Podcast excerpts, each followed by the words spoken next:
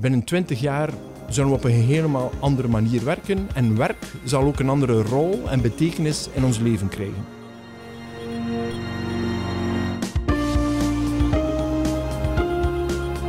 Van Deloitte Belgium is dit Tarmac Talks.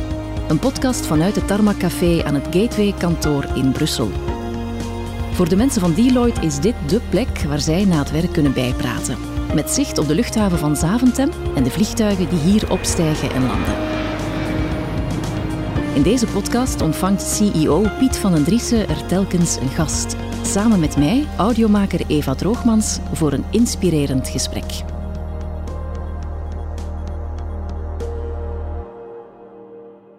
Ik ben Inge en ik ben verantwoordelijk voor talentmanagement bij Deloitte. En de dag van de aankondiging van die eerste lockdown, ja, dat ga ik nooit vergeten. We hadden toen een, een tweedaagse team-offsite gepland. En we voelden toen al wel dat er iets in de lucht hing. En toen kwam het, hè, voilà, het is zover. En dat voelde wel onwerkelijk. Dat was ehm, nooit gezien. En ehm, ja, ik had eigenlijk nooit gedacht dat we twee jaar later nog in een gelijkaardige situatie zouden zitten.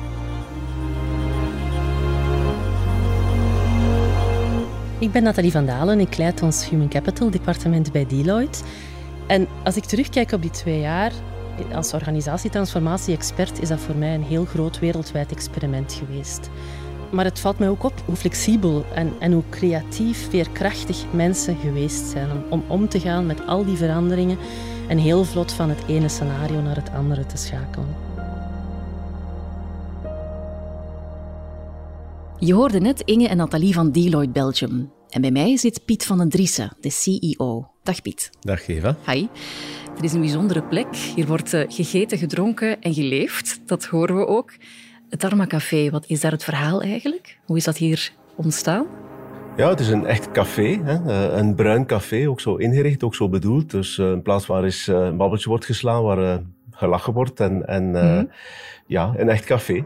Ja, ook waar de CEO af en toe naartoe kan komen, of heb je het daar te druk voor? Ja, ik kom hier uh, wel af en toe om uh, na te praten, om medewerkers te ontmoeten.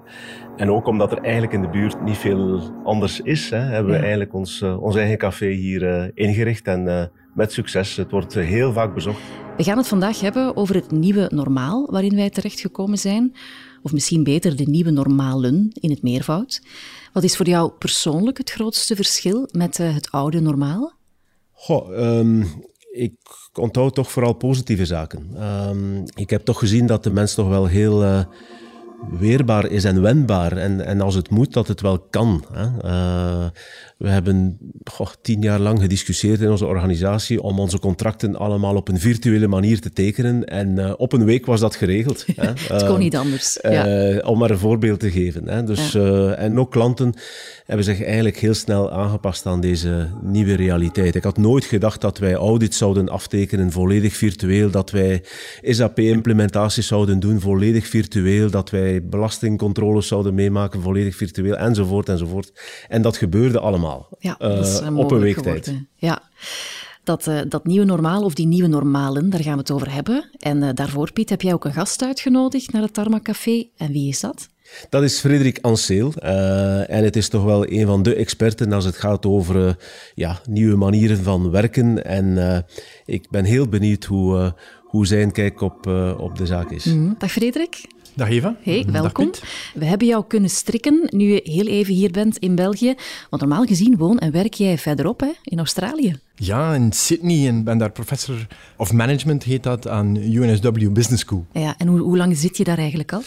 Um, iets meer dan twee jaar nu. En toen de pandemie eigenlijk uh, toesloeg, ook in Australië, sloot Australië de grenzen. En dat is de eerste keer dat ik opnieuw in, in België ben om familie en vrienden te bezoeken, maar dus ook jullie te bezoeken.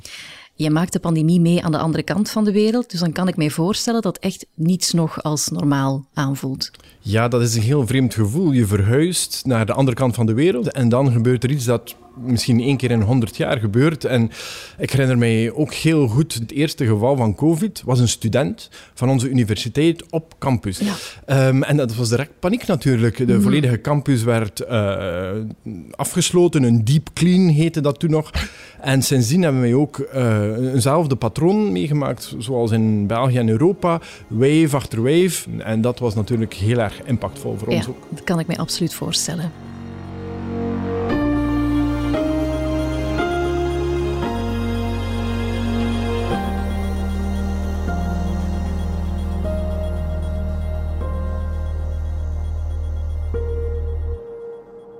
We passen ons in deze tijden voortdurend aan aan nieuwe situaties. Maar bestaat er eigenlijk zoiets als het nieuwe normaal en is dat wel één nieuw normaal? Inge Diels, managing partner talent bij Deloitte Belgium, vertelt dat ze dit ziet in de praktijk. Vrij snel in het begin van de pandemie zijn wij al beginnen nadenken over ehm, over het post-corona-tijdperk. Zijn we beginnen nadenken wat onze visie zou moeten zijn, um, hoe dat we er eigenlijk samen in stonden. En waar we zeker in het begin de voordelen van, van virtueel werken erkend hebben, werd het ook wel heel snel duidelijk dat we ondanks de nieuwe situatie echt ons DNA niet uh, wilden verliezen. En dat DNA dat is echt belangrijk voor ons, want dat gaat over samenwerken, um, samen connecteren, samen leren samen plezier maken. En wij geloven nog altijd dat dat um, het best werkt als je mensen fysiek samenbrengt. Uh, een ander element dat, dat ook heel, heel snel duidelijk was voor ons, is dat we niet zouden werken met vaste regels. Omdat elke situatie, elke context, elke klant, elk individu heeft andere noden. En de oplossing voor ons is de conversatie. De oplossing is dat mensen um, ja, spreken over hun persoonlijke noden, de teamnoden. Um, dus dat was voor ons vrij snel duidelijk dat de essentie van, van de oplossing in de conversatie zou liggen. Um, een ander element dat ook duidelijk is geworden met de ervaringen van het nieuwe normaal, is dat het vooral ook een, een voortschrijdend inzicht is. En dat, um, ja, dat we elke keer ons, onze visie moesten bereid zijn te herzien. En ik denk ook dat we, dat we die flexibiliteit um, gaan moeten blijven behouden. En, um, en dat vergt natuurlijk een bijkomende tijdsinvestering van onze teamleaders hè, om in gesprek te gaan en dat er de kansen worden gegeven aan de mensen om gehoord te worden. Frederik, is dat herkenbaar voor jou om te horen? Ja, dat is zeker herkenbaar. Um, ik kreeg heel veel vragen van bedrijven en die vragen naar een soort uh, recept. Een soort succesformule van oké, het nieuwe normaal, hoe pakken we dit aan? Heb je voor ons een stappenplan? En dat heb ik natuurlijk niet, mm want er zijn heel veel verschillen tussen organisaties. En, en zelf niet alleen tussen organisaties, maar ook binnen organisaties. En dus dat idee dat we met, met een simpele oplossing er komen en dat we dan opnieuw vertrokken zijn, um, zo, zo zal het niet werken. Wat je eigenlijk moet doen dan, is denk ik in, um, in je organisatie, is komen tot een soort uh, een, een, gemeenschappelijk mentaal model. Dat, dat iedereen in de organisatie begrijpt, dit is wat we proberen te doen en dat is de reden waarom we dat proberen te doen. En als je zo'n gemeenschappelijk mentaal model, een soort grootste gemene deler vindt, ja, dan ben je opnieuw vertrokken, want dan kunnen mensen ook opnieuw hun routines opbouwen en die afstemmen op elkaar. En we zien dat dat, dat zeer moeilijk uh, soms te kopiëren is van andere bedrijven. -hmm. Dat nieuwe normaal, of die nieuwe normalen, als ik jou goed begrijp, ja, daar worden zowel werkgevers als werknemers mee geconfronteerd. Piet, hoe verschillend is hun realiteit, denk je? Wel, eerst en vooral uh, moeten we natuurlijk rekening houden met het regelgevend kader. Hè. Maar los daarvan, zoals Frederik zegt, ik denk dat het belangrijk is om een soort drumbeat af te spreken. En die drumbeat die moet voor mij niet zo strikt zijn. Hè. Mij komt het vooral op aan dat er, uh, ja, dat er geluisterd wordt naar de, naar de medewerkers en dat er eigenlijk een goed evenwicht wordt gevonden tussen wat wil het individu wat wil het team uh, en wat wil de klant. En, en ja, dat is inderdaad uh, elke keer opnieuw een zoektocht naar wat werkt er het best voor die drie partijen. Mezelf, het team en de klant. Uh, en dat de uitkomst daarvan is verschillend. En dus dat vraagt veel overleg, veel dialoog en inclusiviteit. Ja, Nathalie van Dalen, verantwoordelijk voor Human Capital bij Deloitte, die vertelt hoe zij dit ervaart bij Belgische ondernemingen. Binnen een organisatie zie je eigenlijk individuele verschillen. Je hebt mensen die zoveel mogelijk naar kantoor terug willen komen. Je hebt anderen die eigenlijk zoveel mogelijk van thuis uit willen blijven werken. Maar ook als we naar organisaties kijken, zien we heel veel verschillende contexten en, en karakteristieken. Productieomgevingen is een heel andere context dan een kantooromgeving. Maar ook grote internationale ondernemingen kijken daar anders naar dan kleine KMO's. Dus er is geen ene oplossing. We zeggen vaak dat, dat COVID de digitalisering heeft geaccelereerd. Maar het is veel meer dan dat. COVID heeft ook die aandacht voor die menselijke aspecten versneld en vergroot. En heel veel organisaties kijken nu hoe dat ze de link kunnen maken tussen die objectieven van individuen en die objectieven van de organisatie en daar een betere win-win in creëren. En dat is denk ik een, een heel belangrijk um, element. Hè, dat is voortgevloeid uit deze crisis. Dat we hebben geleerd ook op een andere manier met mensen om te gaan. En dat omgaan, dat anders omgaan met mensen en het leren en anders omgaan met verandering, is een heel belangrijke naar de toekomst toe. Piet, ik hoor haar zeggen voortdurend aanpassen. Is dat eigenlijk haalbaar volgens jou? Wel ja, ik denk dat we dat uh, geprobeerd hebben. En ik denk dat dat een uh, goede zaak is, dat dat blijft uh, evolueren. we hebben ook hard geïnvesteerd in de, de ondersteunende technologie. Mm maar tegelijkertijd uh, is thuiswerken uh, ja, niet het uh, alles oplossende recept. Hè. Mm -hmm. dus, niet voor iedereen mogelijk ook. Hè, ondanks het feit dat de filproblematiek een, een, stukje verminderd is, is dat toch wel belangrijk dat die connect met het team blijft, blijft behouden. En ik denk dat Frederik dat ook zou kunnen beamen. Mm -hmm. ja, dat klopt. We, we, we, moeten op zoek naar een soort model dat aanvaardbaar is en werkt voor iedereen. Maar we moeten erkennen dat er grote verschillen zijn tussen mensen.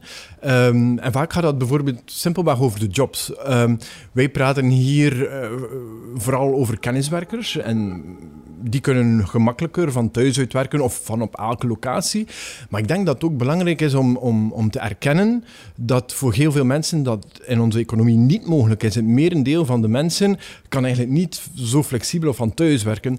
En dus ik denk dat we goed moeten nadenken creëren we bepaalde ongelijkheden. En als dat zo zou zijn, hoe kunnen we daar best mee omgaan? En ik geef een voorbeeld. Iets dat zeer snel duidelijk geworden is uit de eerste studies um, rond virtueel werken en hybride werken, is eigenlijk een verschil tussen mannen en vrouwen. Mm. Want wat we eigenlijk zien is dat um, zeker uh, jonge vrouwen met een jong gezin, kleine kinderen, die kiezen er inderdaad voor om meer thuis te gaan werken.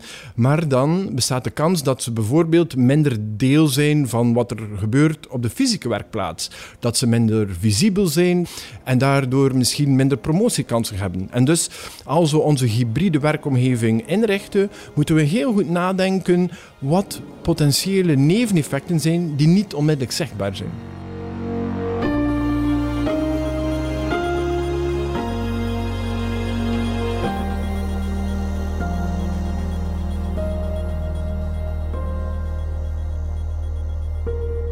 Wat we de voorbije twee jaar meegemaakt hebben, dat is wel eens de grootste omwenteling sinds de Tweede Wereldoorlog genoemd. Dat zijn grote woorden. Frederik, is dat terecht? Ja, ik vermijd normaal eh, liever grote woorden, maar de impact valt echt niet te onderschatten. In de wereld van werk of ook in de economie heb je vaak shocks, maar die zijn dan uh, gebonden aan bepaalde regio's. Maar nu hadden we echt een globale shock. Wereldwijd krijg je op hetzelfde moment het exact dezelfde patroon. De vragen zijn exact dezelfde, de timing is exact dezelfde en de technologische oplossingen zijn exact dezelfde. dus dit hebben we bijna nog nooit gezien. En dus ik verwacht dat, um, laten we zeggen, binnen 20, 30 jaar, als we gaan terugkijken naar die omwenteling, dan zullen we zeggen, dit was het startschot. Ja? Mm -hmm. Binnen 20 jaar zullen we op een helemaal andere manier werken. En werk zal ook een andere rol en betekenis in ons leven krijgen. Ja, die digitalisering die zat eigenlijk al op kruissnelheid. En de coronacrisis heeft natuurlijk het een en het ander nog versneld. Dat vertelt ook Inge Diels. Zij is Managing Partner Talent. Van in het begin van de pandemie en met de dagelijkse praktijk zijn we allemaal experts geworden in het uh, organiseren en het uh, faciliteren van videocalls. Nu, wat echt wel een uitdaging blijft, dat is het opzetten van hybride meetings. Waarbij mensen van thuis uit inbellen en mensen fysiek aanwezig zijn tijdens de meeting. En dat vergt toch wel ja, wat, vaardigheden om, om, om dat te faciliteren. Um, en daar hoort ook wel een zekere etikette bij. En de eerste regel natuurlijk is dat mensen hun, hun camera opzetten als ze bellen om de emotionele verbondenheid te vergroten. Um, ja, tijdens de eerste lockdown zag ook duidelijk dat de, de productiviteit was gestegen. De mensen hadden natuurlijk um, tijdswinst omdat ze niet meer moesten pendelen. Ze konden echt hun tijd efficiënter gebruiken, meer gefocust werken. Tegelijkertijd hebben toch ook wel veel werknemers gehoord en gezien die echte sociale interactie misten met de collega's. En de overload aan Zoomtime eh, heeft dat niet kunnen compenseren. Um, intussen hebben we wel geleerd om dat te balanceren. Frederik, we horen Inge zeggen dat de pandemie en de bijhorende digitalisering heel impactvol is. Jij pleit ervoor om dit kantelmoment te gebruiken om jobs volledig heruit te vinden. Nu, dat heruitvinden, hoe zie je dat eigenlijk precies? Vinden bedrijven de jobs van mensen opnieuw uit of doen mensen dat zelf? En ik weet dat het veel vragen tegelijk zijn, maar hoe begin je daar nu eigenlijk aan, aan dat verhaal? Uh, het, is een complex fenomeen natuurlijk. Je hebt niet plots uh, een aantal nieuwe jobs uh, die een bedrijf zegt, uh, we vinden onszelf heruit en hier zijn de jobs. Dit zal een geleidelijk proces zijn, waarbij dat mensen ook zelf wat input en impact hebben. En wat we zien, een bepaalde versnelling, is dat er heel veel digitale jobs bijkomen of waarbij oude jobs eigenlijk een digitale vorm krijgen. Er is een gevaar dat voor heel veel mensen dat moeilijk is en er is een risico dat er een groep mensen nu tijdens deze omwenteling uit de arbeidsmarkt valt. Dat betekent niet dat die mensen ontslaan worden, maar wat dat betekent is vaak dat zij werken voor bedrijven die langzaamaan zullen verdwijnen. En die mensen zullen waarschijnlijk worstelen om opnieuw aan te pikken, omdat ze die digitale skills missen. En dus in heel veel bedrijven moet je eigenlijk zeer proactief um, acties ondernemen om te zorgen dat je de boot niet mist. En dat betekent eigenlijk voortdurend mensen dat heet dan uh, reskilling, upskilling. Je wilt eigenlijk mensen voortdurend scherp houden, zodanig dat ze met die nieuwe technologie, de nieuwe tools, de nieuwe kennis mee zijn. En dan zullen ze die toepassen. En langzaamaan zie je dan, bijvoorbeeld na vijf jaar, dan stel je plots vast, tja, dat was een job die vijf jaar geleden niet bestond. En dus dat is een geleidelijk proces dat je vaak pas door terug te blikken kan ontdekken van, tja, hier is iets helemaal nieuw uh, gecreëerd. Ook Nathalie, die verantwoordelijk is voor Human Capital, vertelt hoe zij dit ervaart. We spreken vaak van digitaliseringstrajecten, automatiseringstrajecten, maar er zijn een aantal zaken die altijd inherent menselijk zullen blijven. Uh, skills en vaardigheden die nooit zullen kunnen vervangen worden door machines. En dat is vaak als er bijvoorbeeld empathie bij kijken komt of iets in een bepaalde context plaatsen. Er gaan veranderingen zijn, ja, er zullen bepaalde jobs veranderen. Maar we spreken eigenlijk vaak dat bepaalde stukken van jobs gaan veranderen en dat we nieuwe combinaties gaan maken. We spreken van superjobs en superteams. Nieuwe combinaties die er eigenlijk ook voor zullen zorgen dat het werk dat de mensen doen interessanter wordt. Het is niet alleen digital skills dat we gaan nodig hebben. We gaan moeten leren als mensen om in die grotere context te werken en een stukje van het geheel te zijn. Het is leren werken in een groter geheel en daar de meerwaarde mee creëren en daar ook de voldoening uithalen. Frederik, de pandemie maakte ons duidelijk dat het belangrijk is om in te spelen op veranderingsprocessen. Maar ja, hoe doe je dat eigenlijk? Um, dat je organisatie en dat je mensen op iets moet voorbereiden wat je eigenlijk niet kent. Dat is inderdaad heel moeilijk. En we hebben dat allemaal meegemaakt nu met die pandemie. We stonden echt voor een grote onzekere factor. En het is verbazend goed gegaan, eigenlijk. Um, de meeste bedrijven zijn bijzonder productief gebleven. Ook individuen zijn productief uh, gebleven. Mensen werken nog goed samen. Maar nu komen eigenlijk de eerste goede studies naar voren, waarbij dat we eigenlijk zien, die omwenteling heeft ook wel een aantal neveneffecten. En we moeten daarvan leren. Er is nu een zeer bekende studie, de Microsoft-studie, um, zeer uh, interessante analyse omdat natuurlijk Microsoft als IT-bedrijf, die monitoren, meten en loggen alles wat er gebeurt. En gedurende de pandemie was dat bedrijf in staat om na te gaan wat gebeurt er precies als iedereen van thuis werkt. Mm En zij stelden een aantal interessante patronen vast. Ehm, eerst en vooral bijvoorbeeld, men stelde vast dat mensen wel degelijk intensiever communiceren in een team.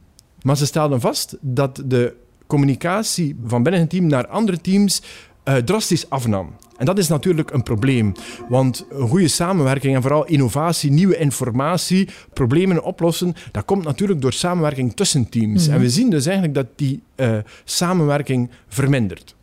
In een normaal, goed draaiend team, dan heb je vaak ook uh, nieuwe mensen die bij je team komen, andere mensen die verdwijnen. En zij stelden eigenlijk vast, dit gebeurt niet meer. Er treedt een soort bloedarmoede op. En ik denk dat we dat allemaal gevoeld hebben tijdens die pandemie. Wij kapitaliseerden op de kennissen, de contacten die we al hadden. Maar het was zeer moeilijk om nieuwe mensen te leren kennen. En dus je ziet een aantal patronen waarbij we vaststellen van oké, over het algemeen lukt het wel om volledig virtueel te werken, maar je ziet ook stilaan een aantal neveneffecten opduiken. En dan is het belangrijk nu, we leren daaruit en we proberen dat wat op te vangen zonder dan de sterktes die we ook geleerd mhm. hebben, zonder die te gaan verliezen. Ja. Piet, ik hoor Frederik zeggen, je kan heel veel organiseren, maar die spontaniteit is toch ook belangrijk hè, in een bedrijf, niet? Ja, het is inderdaad, we gaan dat... Uh ja, misschien een beetje moeten organiseren, die spontaniteit. Dat klinkt uh, paradoxaal, maar, maar toch uh, ja, mensen af en toe een teaser geven om naar kantoor te komen. Uh, we hebben dat gedaan hè, tussen de vierde en de vijfde golf, hè, om ervoor te zorgen dat die spontaniteit niet verloren gaat. Hè. We hebben hier op ons kantoor een aantal ehm, ja, spontane plaatsen waar mensen zich kunnen ontmoeten. Dus ehm, het atrium hier, of de cafetaria, of hier de plaats waar we hier zijn, het Tarmac Café. Dus het zijn um, ja, die momenten waar mensen elkaar spontaan ontmoeten, die we, die we inderdaad een beetje moeten, moeten stimuleren. En uh, ja, we hebben nog wel wat uitdagingen wat dat betreft. Ik ben ervan overtuigd dat we nooit meer terug gaan gaan naar dat oude normaal. En dat de situatie dat we nu in zitten, namelijk op een heel flexibele manier moeten ingaan op telkens nieuwe situaties, onszelf heruitvinden, de jobs heruitvinden, dat is ons nieuwe normaal.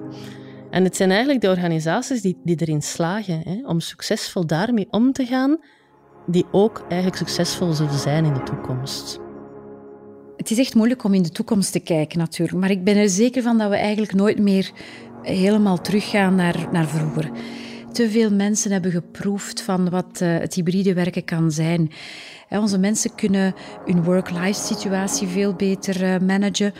Nu, er zijn natuurlijk ook wel uitdagingen. En, en uit onderzoek bijvoorbeeld blijkt dat, uh, dat virtueel werken of thuiswerk ook een valkuil kan zijn. En zeer specifiek dan voor vrouwen, omdat ze misschien nog vaker, nog gemakkelijker terug de huishoudelijke taken op zich gaan nemen.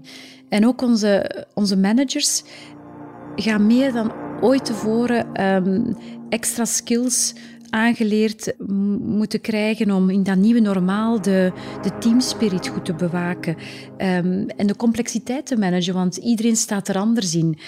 Mensen gaan um, minder naar kantoor gaan en dat is gewoon een goede zaak voor het milieu. En dat gaat natuurlijk ook um, maken dat we de, de kantoren een andere invulling gaan geven. We gaan evolueren naar een ontmoetingsplaats waar mensen samen uh, leuke dingen kunnen doen, samen creatief kunnen zijn. En zo hebben we bijvoorbeeld onze fitness hier, um, ons Tarma Café. En dat zijn al ja, voorbeelden van hoe dat we een, een, een fijne plek kunnen creëren in dat nieuwe normaal. We gaan er natuurlijk ook moeten voor zorgen dat niet iedereen altijd op dezelfde dagen naar kantoor komt. En we gaan dan wat incentives moeten creëren, mensen wat moeten stimuleren. Om ervoor te zorgen dat we ja, voilà, de, de kantoor, onze kantoorplek op een eh, goede manier kunnen blijven inzetten. Verandering gaat eerst zeer traag en dan plots heel snel.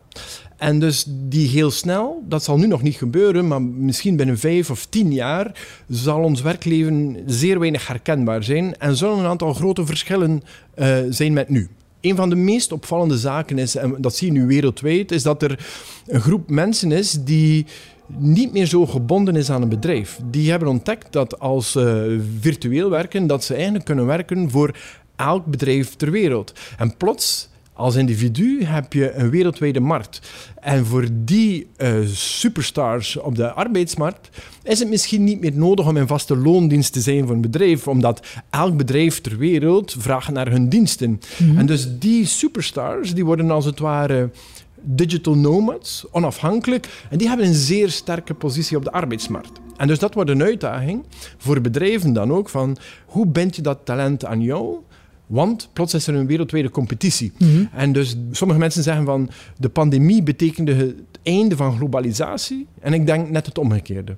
Ik denk dat onze economie en zeker de human capital economie meer globaal zal zijn dan ooit. Mhm. Piet, als bedrijfsleider, wat kan jij vandaag doen om het beste te maken van die nieuwe realiteit? Maar het is natuurlijk uh, eerst en vooral belangrijk om je de vraag te stellen welke organisatie wil je zijn vandaag? Hè?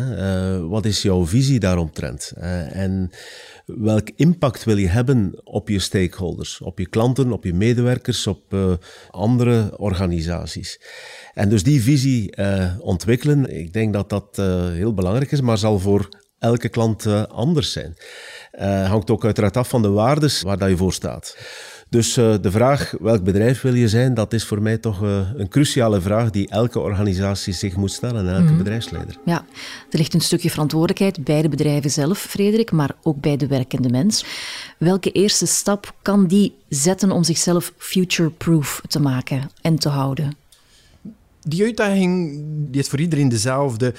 Niemand weet hoe de toekomst er zal uitzien, maar toch moeten we er ons op um, voorbereiden. En het, klinkt bijna triviaal, maar ik denk dat het helpt als je jezelf als een soort work in progress, als een onaf iets te beschouwen.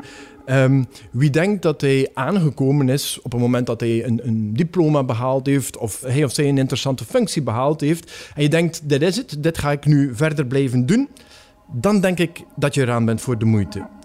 En ik, ik kan begrijpen dat dat stresserend klinkt voor veel mensen, omdat het stopt nooit. Je moet enerzijds productief, efficiënt blijven. Maar langs de andere kant moet je voortdurend nadenken: ja, hoe kan ik hierbij leren? Hoe, hoe, hoe kan ik mezelf ontwikkelen? Maar misschien hoeft het niet zo stresserend te zijn. Misschien moet je meer denken. Nieuwsgierigheid is het woord. Bijna spelenderwijs rondkijken rondom jou. Je kijkt naar de jobs die andere mensen doen in een andere sector en je denkt: hm, dat is curieus. Dat is misschien iets dat ik ook zou kunnen doen. Of hoe zou ik dat kunnen toepassen in mijn eigen job? Als iedereen gewoon rondkijkt en met wat interesse denkt van ja, hoe zou mijn job in de jaren komende jaren kunnen veranderen door die technologie en kan ik dat leren, dan denk ik dat het niet zo stresserend is, maar een meer een spelendere vorm van voortdurend leren en voortdurend aanpassen. En ik denk mensen die die attitude, die mindset kunnen hebben, ik denk dat die mensen het best voorbereid zullen zijn voor de toekomst. Ja, ik hoor jou zeggen, jezelf eigenlijk blijvend vragen stellen hè, over wat je nog zou kunnen verbeteren. Dankjewel voor het uh, fijne gesprek en een uh, goede reis terug naar het zonnige Australië. Dankjewel. Dit was Tarmac Talks van Deloitte vanuit het Tarmac Café. Wil je reageren? Dan kan je ons contacteren op tarmactalks.deloitte.be. En als je deze podcast interessant vond, abonneer je dan via je favoriete podcast-app. Bedankt voor het luisteren en tot gauw.